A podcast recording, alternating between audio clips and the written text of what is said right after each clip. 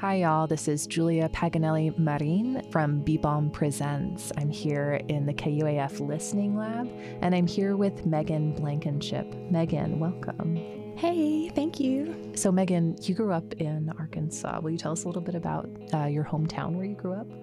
The town's name is Calico Rock, but where I was a child and had most of my formative memories was this little community called Gorby, where my grandparents lived. There was a creek called Piney Creek, and that was the big creek, and then the little creek was called Bailey Branch, and Bailey Branch ran right by my house. There was a town, but I grew up in the woods. So many of your poems that I've seen are grounded in this sense of nature and what's wild and what can't be controlled. That feels right. Yeah, that's something I love about your work. Thank you. Would you go ahead and read your poem to us? Yes. This poem, which is ever in draft, is called Sunday Morning. There's talk of shooting dogs this morning. Air pellets for ones too rough with lambs. Something worse for wild hogs. If you find a carcass in a creek bed, check for hooves before you start to fret. Mother boils beans by the bucketful. Everybody and the preacher will come for lunch, a pack of babies tearing through the house. For every fire, 100 oaks, for every oak, 100 squirrels, by which I mean we're doing fine. Yet for all the time I can remember, the end's been nigh. We've laid in bullets and batteries, sugar and salt, for a judgment never far away. Communism, rapture, a flood like 82. I don't like to go to church, but for my mother's sake, I do. There are so many great lines in this poem. A pack of babies is my favorite. I mean, they move in packs. They are powerful. The babies are relatively new in my family, but now they are big enough to, exert a lot of force in a small space like a living room. So that's how it feels. That's incredible. Why did you say this poem is always in draft form? Well, it's pretty new, and I'm always, reaching towards the sonnet, and I feel like kind of falling a little short. I want every poem I write is pretty much the same shape, same length, and I always want it to feel like, like a good sonnet feels like a journey, and you can chew on it, and you've had an experience, and then maybe even you've learned something. So I'm not saying that this poem won't grow. I'm kind of hoping it will grow a little bit and have a little bit more heft.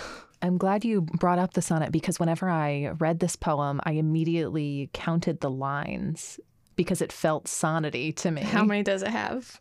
It probably doesn't have 14. No, it's longer. Oh, really? Okay. It's longer than 14. Yeah. But that was my immediate inclination to be like, oh, is this a sonnet? I mean, it's hard to resist a rhyming couplet at the end. Yeah. I don't like to go to church, but for my mother's sake, I do. One of the things that I really like about that last couplet is it makes me think about, wait, how old is this speaker? Just because it feels very daughterly, feels very dutiful in a way that feels young to me in the poem. What an interesting observation. Yeah, I would totally say that is... I don't know, when you go back to your parents' house, you take on your 10 or 15 years younger self, and you're like, well, I better do the right thing. I better behave. Yeah, it doesn't quite matter what you like. I mean, that's how it feels. Is it true? Who knows? What foods are usually made for this kind of lunch? Well, to be honest, beans are a little humble for Sunday lunch. It's a humble place. It's a humble atmosphere that I'm writing about. But Sunday lunch is a big production. Chili is maybe a step up from beans. So a chili Sunday lunch would be, about right. But my mom makes lunch every single Sunday for my whole innermost circle of my family, which is a lot of people now that everybody's having babies.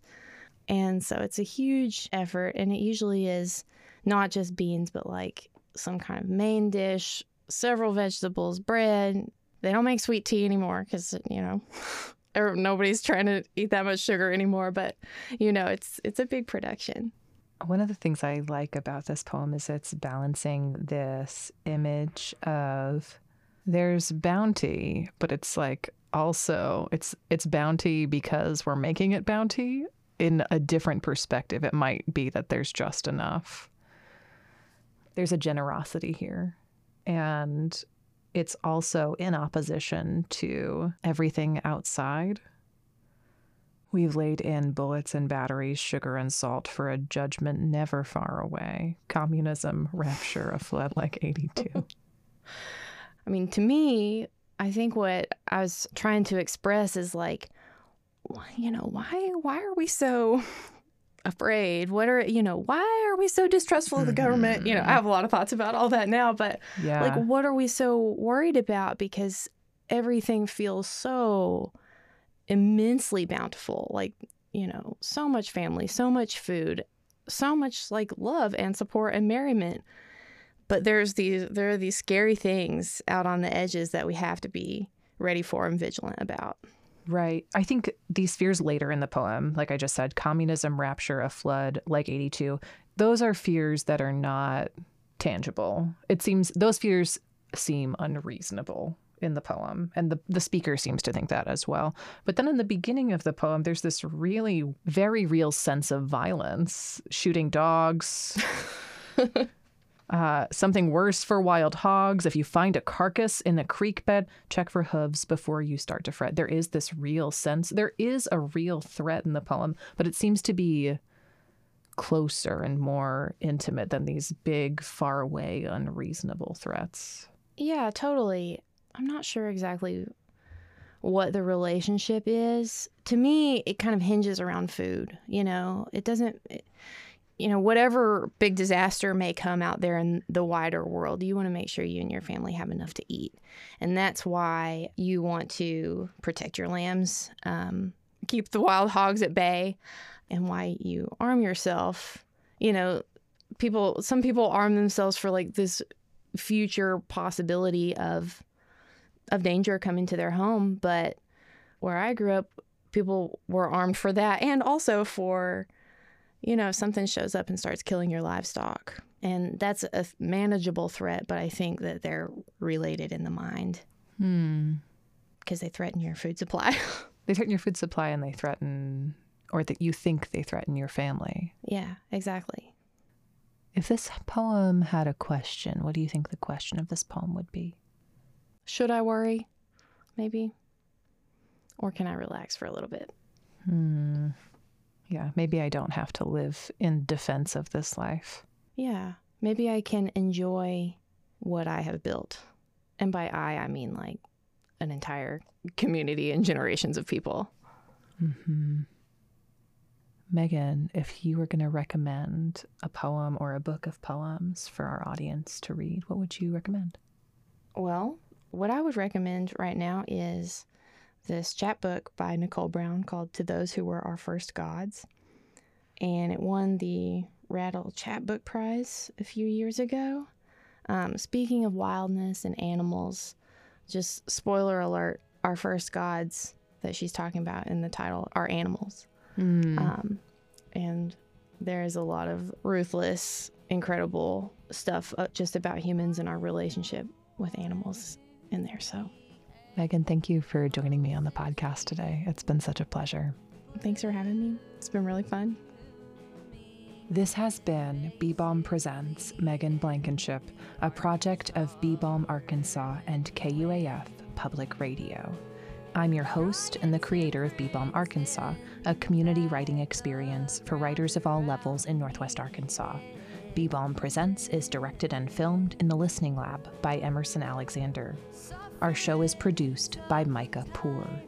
You can stream our series at listeninglabkuaf.com or download episodes wherever you get your podcasts. Special thanks to Avery Martin for permission to use their song, Peach Pretender. It's a sneak peek from their unreleased EP by Avery Lee and the Sweeties, dropping in spring 2024. You can find out more about Bee Balm Arkansas at beebalmarkansas.com or by following us on Instagram. Listener, thank you for joining us.